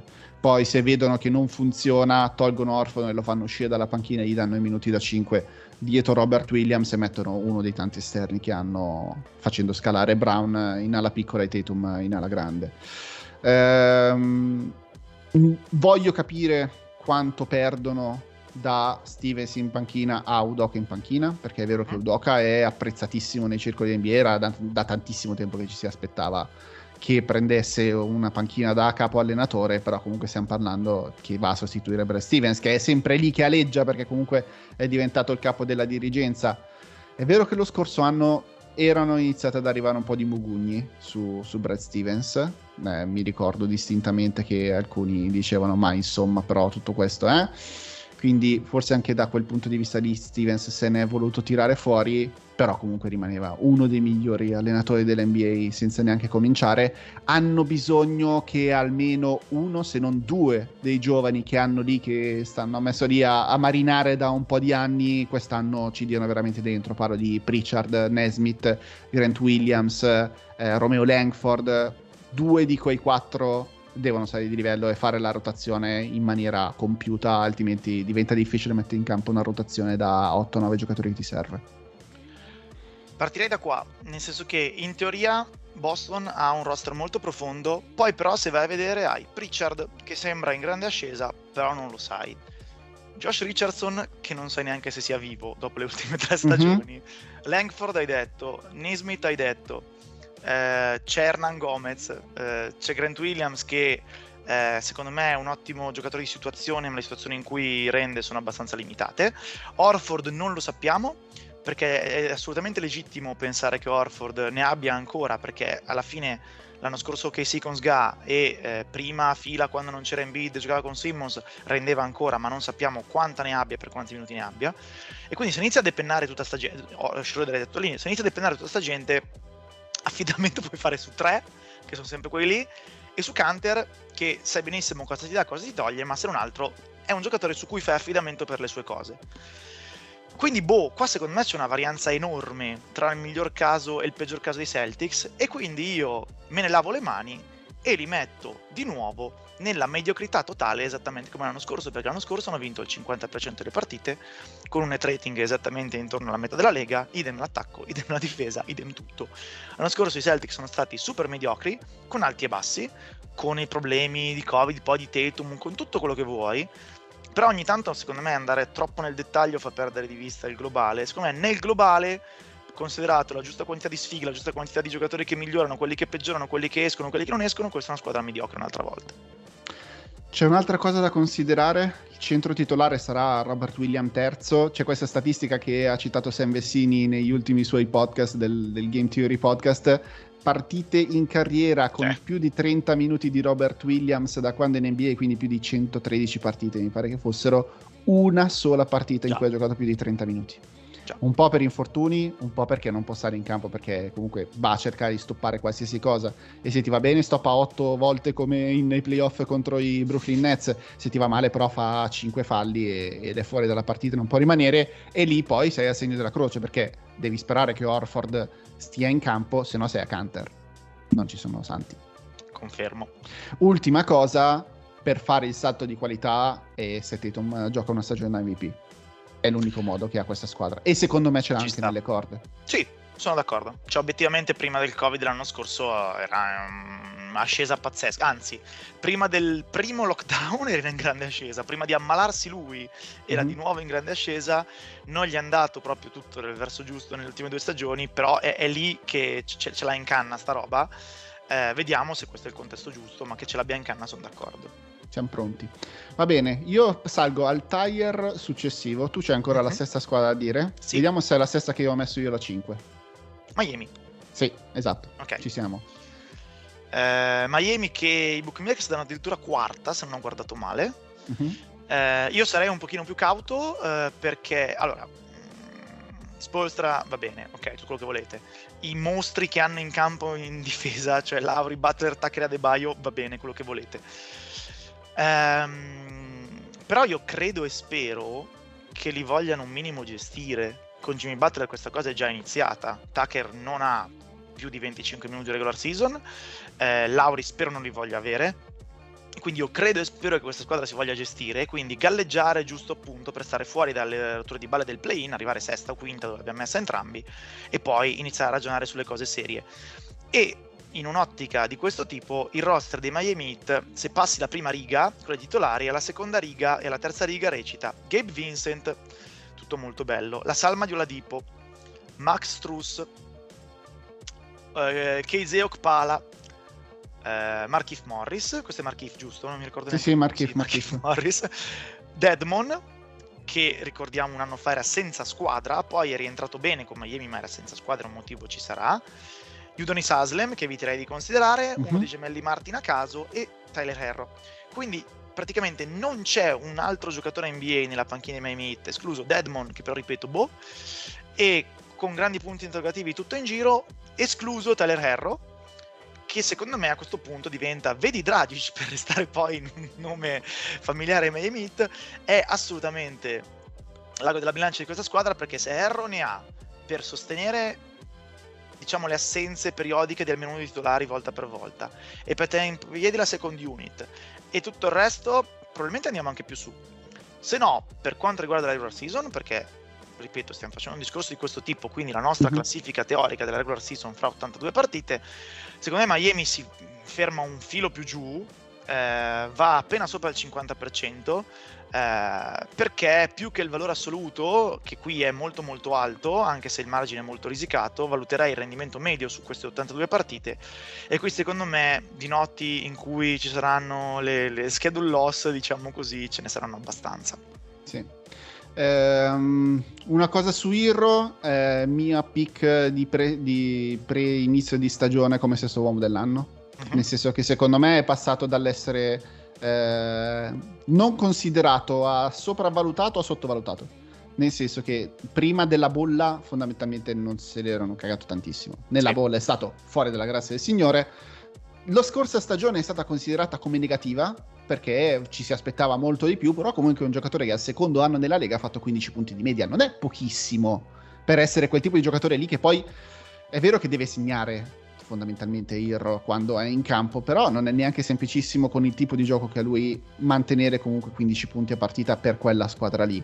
Quindi io mi aspetto grandi cose da Tyler Hero in questa stagione, alla fine dell'anno poi si giocherà l'estensione anche lui eh, mi aspetto che sia un candidato al, al, al, ruolo di sesto uomo dell'anno perché deve tenere in piedi. Sono lui e Spurs devono tenere in piedi quella panchina eh sì. perché altrimenti non c'è, non c'è altro modo. Uh, PJ Tucker lo scorso anno ha giocato pochissimo in regular season, in realtà anche se poi ricor- ce lo ricordiamo che dava mazzate ad essere manca Kevin Durant ai playoff, anche lui è proprio un giocatore da, da 16 partite, nel senso sì. un giocatore da playoff, sì. non si scappa, eh, Adebayo, Butler, Lauri sotto un certo livello non ti mandano, Duncan Robinson se è libero rimane comunque il giocatore che in NBA la mette sopra il 50% delle volte da tre punti e avercene. Comunque in regular season uno che non puoi mai perdere di vista. L'over-under che hanno messo a Las Vegas io qua ho segnato 48,5 per me è decisamente esagerato. Nel senso che non hanno neanche intenzione secondo me di vincere 49 partite. Rimane giusto il quarto posto se, se riesci a prendertelo giusto per avere il fattore campo e poi con qualsiasi arriva quinta di quelle che hanno sotto secondo me partono favoriti. Ma lo sarebbero anche se qualcuna del quale sotto arriva quarta e loro arrivano quinte allora sono favoriti loro se già arrivano terzi e finiscono cioè se già arrivano sesti e devono beccare la, la squadra che io ho messo la 3 secondo me fanno un po' di fatica vai intanto alla numero 4 cosa hai messo? allora mi sa che abbiamo 4... la stessa squadra alla, alla 3 alla 4 c'è Atlanta per me. Ah, no, allora non siamo d'accordo. Alla 4 per me c'è Atlanta. Va bene, parliamo di Atlanta che io ho messo come terza squadra est. Molto bene.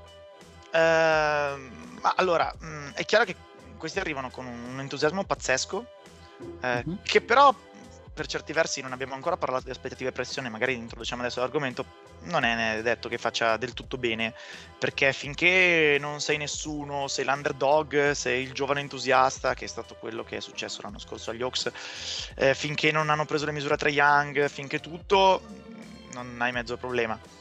Poi loro obiettivamente hanno avuto anche dei playoff abbastanza fortunati, perché poi i Knicks sono decomposti da soli mm-hmm. e altre cose. Ehm, diciamo che adesso inizia un pochino la stagione della verità in cui serve mettere eh, insieme eh, qualche pezzo in più. Eh, il vantaggio è che possono di nuovo assorbire eh, diversi infortuni. Eh, qui di giocatore NBA ho perso il conto obiettivamente perché probabilmente siamo a 14. È una roba del genere, sì. Cioè io guardo adesso sotto la depth chart ad esempio di Real GM. Trae Young, Delon Wright, Williams, Werther Bogdanovic, Hunter, Reddish, Solomon Hill e anche Luau Cabarro che per fare il tredicesimo e il quattordicesimo avercene. Gran lusso, sì. Collins, Gallinari, Capelà, Dieng e Okongu che sarà fuori un po'. E c'è Jalen Johnson che ti sei dimenticato, il rookie. esatto, e poi arriviamo. E poi c'è Jalen Johnson che è un rookie che qualcuno aveva addirittura come prospetto 5 stelle mm-hmm. e altissimo. Per motivi vari al draft è abbastanza precipitato, però occhio anche lì perché diciamo probabilmente sarà un lusso per essere stato preso alla 20, rischia di essere un lusso in generale per una squadra già competitiva, mm-hmm. anche se non so onestamente dove diavolo lo mettano, perché più o meno gioca nel ruolo di Hunter e di Reddish. Esatto. Eh, però questo è un problema che ci siamo già posti la scorsa stagione. In realtà i pezzi sono andati insieme da soli. Eh, a parte, vabbè, insomma, il passaggio da Lloyd Pierce a Nate McMillan che è stato assolutamente determinante. Quindi facciamo finta che non ci siano problemi di gestione della pressione, non ci siano problemi di eh, ruolo, non ci siano problemi di minutaggi, non ci siano problemi di gerarchie questa è sicuramente una squadra estremamente competitiva, ma che per me non c'è modo che vada sopra. Alle prime due, vabbè, ma quelle fra un altro sport, ne parleremo dopo. Ma secondo me neanche all'altra di cui parlerò fra poco, che secondo me tu hai messo quarta, immagino sì, a questo punto. Sì, sì, sì. Eh, perché l'altra squadra, nonostante tutte le rogne, è già testata, ne ha già viste di tutti i colori eh, e in regular season eh, siamo sempre lì sotto un certo livello con certa gente non ci vai. Qui secondo me invece eh, rischiano un pochino il contraccolpo perché intanto l'NBA ha preso le misure tra Young, che è passato dall'essere uno, ah sì, bello, tira 10 metri, fa 11 a questa partita, aspetta un attimo, forse è il caso che ci preoccupiamo. Mm-hmm. Eh... No, le, ha, prese in negativo, nel senso che non sanno da che parte prenderlo. No, lo Perché... prenderanno un pochino, dai. Mm. Non lo so, perché io, io mi aspettavo che Trey Young lo- l- i playoff lo ridimensionassero molto. Cioè, io mi aspettavo che va bene in regular season puoi fare quelle cose, ma poi quando ai playoff ti mettono dentro in tutti i pick and roll e tutto il resto, tu crolli. E invece no. Invece a me- Trey Young ha aperto molto gli occhi con i playoff dello scorso Non anno. voglio essere blasfemo e non voglio smontarlo perché mi piace un sacco e credo che sia veramente forte. Ma siamo sicuri di questa cosa? Cioè, guardiamo di nuovo i playoff. Quindi, eh, una squadra che è implosa una squadra che si è suicidata. Non- Però li ha anche fatti suicidare lui, eh. li ha fatti suicidare lui, senza alcun dubbio. Senza alcun dubbio. Però, ripeto, con X non c'era proprio partita e con Fila Eh, È vero che abbiamo dei, degli hiding place tutte e due. Comunque con Milwaukee non è che ha giocato una serie in cui No, mi dici, cui dici oh mio- cioè il mio livello era oh mio dio Trae Young non può stare in campo ai playoff. Io partivo da quel presupposto là e invece no per niente. E quindi per No. me da quel punto di vista è, è- è- molto meglio rispetto a quello che si è rivelato. Però vabbè, queste Trae sono questioni anche da dai, playoff. mettiamo Sì. lì, è un. Eh, ci, ok. de- ci deve andare anche perché c'è un contratto da- che è stato venduto come da 207 milioni, ma in realtà no, si deve andare a conquistare un posto nel, quintetto dell'NBA. Quindi abbiamo un All-NBA eh, e un, eh, il resto della squadra con 10, 11, 12 giocatori estremamente funzionali, alcuni dei quali possono anche prendere il posto di Young a livello di creazione di gioco, perché il Williams, Bogdanovic, eh, abbiamo visto degli sprazzi anche di Reddish da creazione Mhm. di gioco. Ehm, Collins è un grande giocatore offensivo e ha trovato anche delle, dei modi di rendersi utile in difesa. Quindi, ripeto, stiamo parlando di una squadra che prende il fattore campo a est, in un est che non è tanto scarso Mhm. eh, a differenza almeno, almeno insomma, a livello medio a differenza degli anni passati quindi non sto mh, cassando gli Atlanta Hawks ripeto quarti quarti a est secondo me è un bel risultato ci arriveranno sono una squadra in crescita però non eccederei con l'hype eh, non eccederei con l'hype perché secondo me ci sono ancora alcune cose che per essere una squadra costantemente diciamo da mh, ah, terza credo che tu la mandi a 50 vittorie perché più o meno stiamo da quelle parti lì Sì, non so se sì. ci arriviamo a 50 vittorie ecco. Eh, però col pace che hanno tenuto l'anno scorso con Macmillan, cioè il Macmillan è uno che in regular season comunque te le fa vincere. Il, il mio dubbio è che li possa mantenere tutti contenti, cioè se sono tutti a disposizione Eh. è una rotazione talmente lunga che farli felici tutti quanti, considerando che anche Reddish, Hunter e Hurter non hanno ancora risolto le loro situazioni Quello. contrattuali, diventa complicato. Mi sembrano però il motivo per cui sono anche più su è che se per caso davvero Washington finisce dodicesima, come hai detto tu, e Bradley Bill va sul mercato, questi sono nella posizione perfetta per poter fare lo scambio per Bradley Bill. Perché Sono comunque hanno, hanno i giovani, hanno i contratti e hanno le scelte. sono d'accordo assolutamente sì Poi un backcourt tra Young e Bradley Bill, Ecco. bisogna vedere difensivamente come funziona, però sono in quel range lì per potersi muovere per fare uno scambio grosso. Ah, facciamo uh, over under 70% che fanno una trade non marginale questi questo quest'anno Secondo me devono farlo perché non possono pagarli tutti quelli che hanno. Hurt, Reddish e Hunter non possono pagarli tutti quanti considerando quanto qua già guadagnano Collis, Young, Bogdanovic e Capela. anche Senza considerare Gallo. Che comunque- l'ultima volta che abbiamo visto una squadra così i Denver Nuggets li hanno tenuti tutti cioè alla fine i Nuggets che hanno scambiato Beasley dei e giovani buoni che avevano Gomez, sì. Eh sì, però esatto, cioè Gomez già scendiamo di un livello. I, I Nuggets hanno fatto la scelta opposta, cioè hanno detto siamo competitivi, ce li teniamo tutti e poi quello che succede succede. Però i Nuggets hanno Jokic. I Nuggets hanno Jokic e i Nuggets avevano tanti giovani forti, eh, diciamo in panchina. Questi erano i giovani forti teoricamente titolari che giocano 30 minuti. Mhm. Quindi sicuramente la situazione è più complicata. Io sono d'accordo con te che la devono fare. Non mi stupirei però se non la facessero perché eh, obiettivamente se tu arrivi a gennaio stai vincendo il ehm, 60% delle partite, mettiamola lì, che comunque 50 vittorie è quella roba. Stai vincendo il 60% delle partite.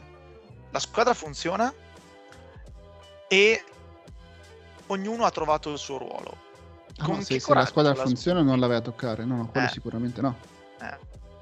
D'altro canto, se non funziona, magari Washington dice sì, ok, ma Werther sta giocando 15 minuti a partita perché dovrebbe essere un pezzo che mi sposta a trade. Mhm. Non mi a caso, eh, magari non sarà Certo. lui, però. Quindi non lo so, mi sembra Atlanta mi sembra una squadra che a NBA 2K sarebbe fantastica, cioè la prendi come general manager e in due anni hai tipo eh, Zion, Anthony Davis e tutti gli altri. Nella realtà io continuo a non avere la convenzione necessaria per darli come contender, perché poi se la metto più su di dove stiamo, secondo me diventano contender. Io li ho messi terzi anche perché non mi fido di quelli che ho messi quarti. E lì ci arriviamo adesso. E non, eh, parliamone adesso dei Philadelphia 76ers perché sono ovviamente i- la, la- la storia più grossa che c'è attualmente in ah, NBA, voglia. senza neanche cominciare a parlarne.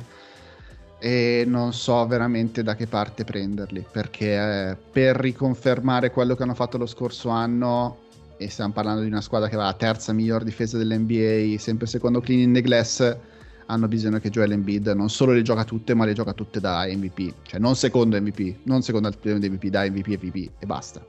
E, Joel Embiid e- però sarà galvanizzato dal potersi allenare contro Drummond e bullizzarlo a piacimento. Sì.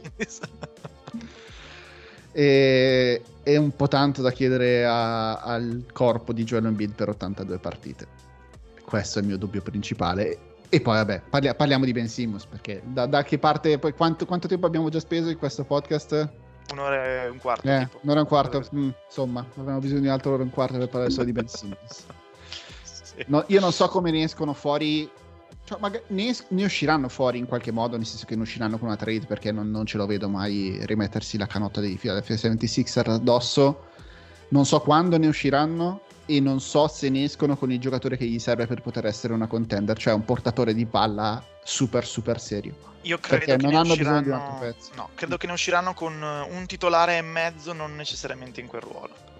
Eh, però se non hai un portatore di palla, questa squadra dove vuole andare? Cioè, ti affidi di nuovo a Seth Curry che deve fare tutti i pick and roll con Embiid come hanno fatto nella serie contro Atlanta? Perché tutti gli altri non sanno palleggiare? C'è quell'altro che ha un sacco di hype addosso. Tyrese? Eh sì, Tyrese lo stanno, pompa- lo Mm. stanno pompando come se fosse Lillard. E Ci sperano un sacco, non sono sicuro che possa funzionare. Eh, per me Cioè, quello du- magari cioè, sì, però stai veramente facendo un salto nel vuoto, eh. non vedo la trade che li tira fuori dalla melma. L'unico è CJ McCallum, ma non credo che CJ McCallum da solo gli porti. Beh, ovviamente se non vai a prendere Bill e Lillard, che però al momento No, li do no, irraggiungibili perché il, il trade value di, di Ben Simmons è talmente basso che non ci puoi arrivare a, a quei giocatori lì. Fai scambio uno a uno con, con CJ McCallum, ma almeno hai un portatore di palla serio, però che da solo ti porti al livello di, di Milwaukee e Brooklyn, perché alla fine quello devi fare se, se hai Joel Embiid in squadra nel suo prime. Non, non credo che sia quel tipo di, livello, giocatore lì e quindi Quella ho, di ho il dubbio che non si vocifera con. Indiana, Brogdon e Eh. roba. Stesso motivo per cui ho messo Indiana così basso, non mi fido Beh. fisicamente. Perfetto, ha reso l'idea. Ho, paura, ho troppa paura che si rompano. Sì, ci sta. Secondo me fila di, di Doc, Doc Rivers è uno che ama avere i nemici contro, no? È un po' il, il Ah, sì, murigno sì, del dal punto, dal punto di vista mentale è nella sua Ecco. situazione perfetta. Esatto. Secondo me tutto questo roster ha qualcosa in termini di macini dalle scarpe da levarsi. Poi magari ai playoff implodono. Poi magari tutto quello che vuoi, poi magari l'anno prossimo fanno il 50% di vittorie, non lo so, non mi interessa, ma secondo me in questa regular season fila eh, scende con eh, insomma la bava alla bocca in 75 partite su 82, togli magari i back to back col viaggio in trasferta, quelle cose lì. eh, e quindi non ne sto facendo necessariamente un discorso di valore assoluto della squadra, ma di contesto. Secondo me fanno una regular season abbastanza spaventosa e sopra le loro possibilità. Che comunque vuol dire terzi 51-52 vittorie, non sto parlando di chissà che cose mostruose. Però io mi aspetto una regular season fuori dalle loro possibilità proprio per questa ragione qua. Che poi dipenda da Maxi, da Milton, da Seth Curry o da Drummond, non lo so però eh, mi aspetto obiettivamente, anche senza Simmons, anche se aggiungono solo, ripeto, un altro titolare in un ruolo qualsiasi, un altro 2-3, quello che vuoi, mi aspetto una stagione abbastanza sopra le righe da parte di tutto il resto del roster. Il problema è che per giocare 75 partite con la bava alla bocca hai bisogno che Embiid giochi back to back. E Circa, fidi a sì. gio- far giocare i back to back a Joel Embiid? Qualcuno, non tutti, quelli casalinghi magari. Eh. E cosa fai quando Embiid ti si va a sedere? Perché lì è da sempre il problema fondamentale di Philadelphia che quando Embiid non è in campo la squadra precipita in un buco nero dal quale non riescono mai a risollevarsi. Sono d'accordissimo. eh, magia di Milton una volta, magia di Max una volta, magia di Harris l'altra volta, perdi le altre 5. Quindi galleggi in quei momenti lì eh, intorno al perdere, insomma, scuola Lebron ai playoff eh, per decenni perdi 5 punti ogni volta che si siede 5 minuti e speri di averne guadagnati 8 quando era in campo. Va bene, poi quando scambieranno Simmons potremo fare anche degli altri. Magari ci aggiorniamo. Esatto. Eh, magari sarebbe, sarebbe, anche il caso. Visto che siamo già oltre l'ora e un quarto, sì. passiamo alle ultime due. Tu chi hai Direi davanti? ho davanti Brooklyn, ovviamente. Io davanti Milwaukee. Addirittura per la regular season? Sì. Sì, sì. Come valore assoluto come regular season? Vediamo, regular mettiamola così. Per la regular, regular season. season. Ok. Perché ti fidi della formula Yannis più Budenholzer più il fatto che abbiano vinto il titolo sotto un certo livello non possono andare? Obiettivamente la scorsa regular season è stata quella strana, se guardiamo lo storico dei sì, Bucks sì. regular season. Eh, asfalto su tutta la conference da anni. Mm-hmm. Hanno grande fiducia, hanno consapevolezza, eh, non hanno alcuna pressione addosso. Eh, e quindi secondo me la regular season la dominano. Poi sono d'accordo che il valore assoluto pende dall'altra parte e uno sconto diretto pende dall'altra parte. Però per la regular season sto su Milwaukee. C'è... Hanno aggiunto un po' di profondità specialmente nei ruoli per far rifiatare un pochino Holiday e Middleton che comunque si sono sparati una doppietta playoff più finals più olimpiadi dal quale non è semplicissimo recuperare come abbiamo visto lo scorso anno con quelli che sono usciti dalla bolla che erano veramente con la lingua di fuori. Però le partite che gioca Yannis eh, Yannis che non deve più dimostrare tra virgolette niente a nessuno ma che può solo concentrarsi a fare le sue cose, a giocare al 110% ogni volta che scende in campo. E mi aspetto che quest'anno sia ancora più mostruoso rispetto agli anni passati. Non devono neanche più spendere la regular season per imparare a cambiare su tutti i blocchi come poi gli è servito ai playoff. La perdita di PJ Tucker questo, da questo punto di vista non gli tocca niente perché play, in regular season praticamente non, è, non aveva mai giocato. Torna di Vincenzo, aggiungono George Hill, cavallo di ritorno, ci mettono dentro Rodney Hood, ci mettono dentro Grayson Allen che comunque eh, fa comodo in, in, regular season, poi playoff. Vediamo. Uh-huh. Pochissimi dubbi, solo semplicemente io penso che gli altri siano più forti. No, no, sono d'accordo, sono, ripeto, sono d'accordo sullo sconto diretto, sul valore assoluto playoff, tutto il resto, qua però obiettivamente secondo me torniamo a una regular season sulle 60 o 58, qualcosa del genere, eh, quindi insomma ci sta, ci sta quella roba lì, ecco. Bene, dai, chiudiamo con i Brooklyn Nets. Parliamo dei Brooklyn Nets che sono una squadra che per essere così tanto talentuosa in arte. No, non ha alcun senso la profondità che hanno. Cioè, anche la partita che hanno giocato l'altra sera contro i Lakers, comunque ti fanno vedere che anche con, ah, senza i primi set della rotazione, comunque è uno dei giocatori NBA da poter mettere in campo. Non si spiega veramente. Cioè, Una squadra del genere veramente... non potrebbe essere, non dovrebbe mettere in campo Cam Thomas. Esatto. Non dovrebbe L'u- averlo. L'unica cosa, l'unica cosa cui puoi aggrapparti, tolti quelli magari casi sfigati, tipo si rompono tutti tra i top, è che manca Jeff Green, che era uh-huh. un mhm. giocatore che per versatilità era abbastanza unico. Millsap e James Johnson sono teoricamente le armi di quel tipo che hanno a disposizione ora eh, i Nets e sono forse un pochino meno versatili, un pochino più bolliti di come Jeff Green in questo momento della carriera, non lo so. Però per tutto il resto non ha veramente senso torniamo al solito discorso, cioè Thomas e Claxton che non giocheranno o, o qualcosa eh, del sì. genere. Cioè, eh, sì. Kevon Carter che ha fatto le finali NBA pur giocando poco che non giocherà. Ma poi hanno anche talento giovane, cioè com'è, com'è possibile che questi hanno rabbaccato Dumboia dal nulla? Che magari diventa una pippa, non ne esce niente, ma esattamente come Bruce Brown l'anno scorso. Com'è possibile che ci sia un talento giovane di cui una vecchia squadra sia disfata e che questi l'abbiano raccattato così? Non eh, sono bravi. Bravo Sean Marks e anche coraggiosi dal punto di vista perché comunque loro hanno speso per andare a prendersi due prime scelte quest'anno, che non è una mossa che una squadra che nella posizione di Brooklyn, specialmente con i monte salari fuori da, fuori da ogni scala che hanno, di solito fanno, perché comunque ti aggiungi dei contratti garantiti per 2-3-4 stagioni però loro hanno speso, sono andati a prendersi Ken Thomas e Deron Sharp perché pensavano che quei giocatori lì potessero fare ulteriormente allungare la rotazione. Joseph Tsai ha il glitch dei soldi infiniti, perché altrimenti non si spiega. Perché veramente, cioè, io dici, vabbè, aggiungi due giocatori di fine primo giro, però per loro costano tipo 13-14 milioni esatto. aggiungere quei contrattini che di per sé ai giocatori ne portano 2-3. E e quindi e anche Patti Mills quanto è costato a loro raggiungere il, il, suo, il suo, contratto da, da, 9 milioni a lui ma mi sarà costato tipo 36 sì. Sì, fu- sì, fuori, fuori, da ogni logica quanti soldi hanno e sono lì che aspettano che dicono ah ma se Arden e Irving vogliono rinnovare al massimo salariale siamo qua pronti eh. No e poi magari se qualcuno si libera dal buyout a metà stagione lo prendiamo. Ah certo. No veramente hanno, hanno i soldi infiniti. Da quel punto di vista lì Joseph Tsai puoi solo dire bravo perché è quello che deve fare un un, un, proprietario che si trova nella disposizione di avere una squadra come questi Brooklyn Nets, cioè spendere il più possibile, poi del resto si vedrà dopo. E, è il motivo per cui Kevin Durant ha rinnovato, ha esteso per altri 4 anni a 196 oh, milioni sì. e anche per questo, perché ha trovato un proprietario che spende tutto quello che bisogna spendere e un GM serio. I dubbi che mi rimangono sono eh, Kyrie lo lasciamo alla fine non parliamone eh, nemmeno, dai, tanto sappiamo per, già cosa perdi, tempo, perdi qualcosa perché non c'è più D'Antoni in panchina? Sì. Questo non lo possiamo sapere. Secondo me sì. Anche secondo me. Secondo me sì. Perché comunque Steve Nash E anche Udoka, tra l'altro. Cioè. E anche Udoka. Ci, ci, si affidavano tanto e comunque i coaching staff sappiamo che sono, sono molto importanti.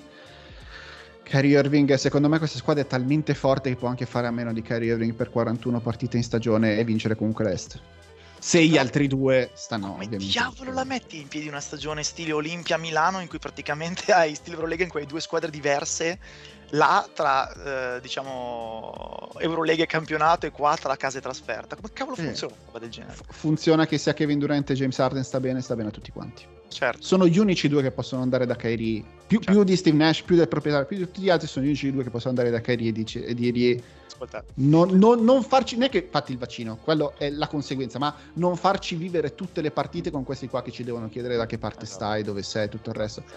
Però Cari è ingestibile da quel punto di vista lì, e quindi non sono neanche sicuro che né Durant né Arden abbiano la personalità di andare a dire. Cioè, secondo me più, pur di non andare a parlargli quasi quasi, se le cose non si mettono davvero male, cioè se loro continuano a vincere comunque e certo. veleggiano al primo posto della Easter Conference, no, se le cose non si mettono male oppure non si fa male uno dei due, secondo me loro dicono pur di non andare a parlargli, a, doverlo, a doverli sentire, fa, non farti il vaccino, ci pensiamo noi nelle partite casalinghe, non ne parliamo nemmeno. Ma zia Tiki, no, niente.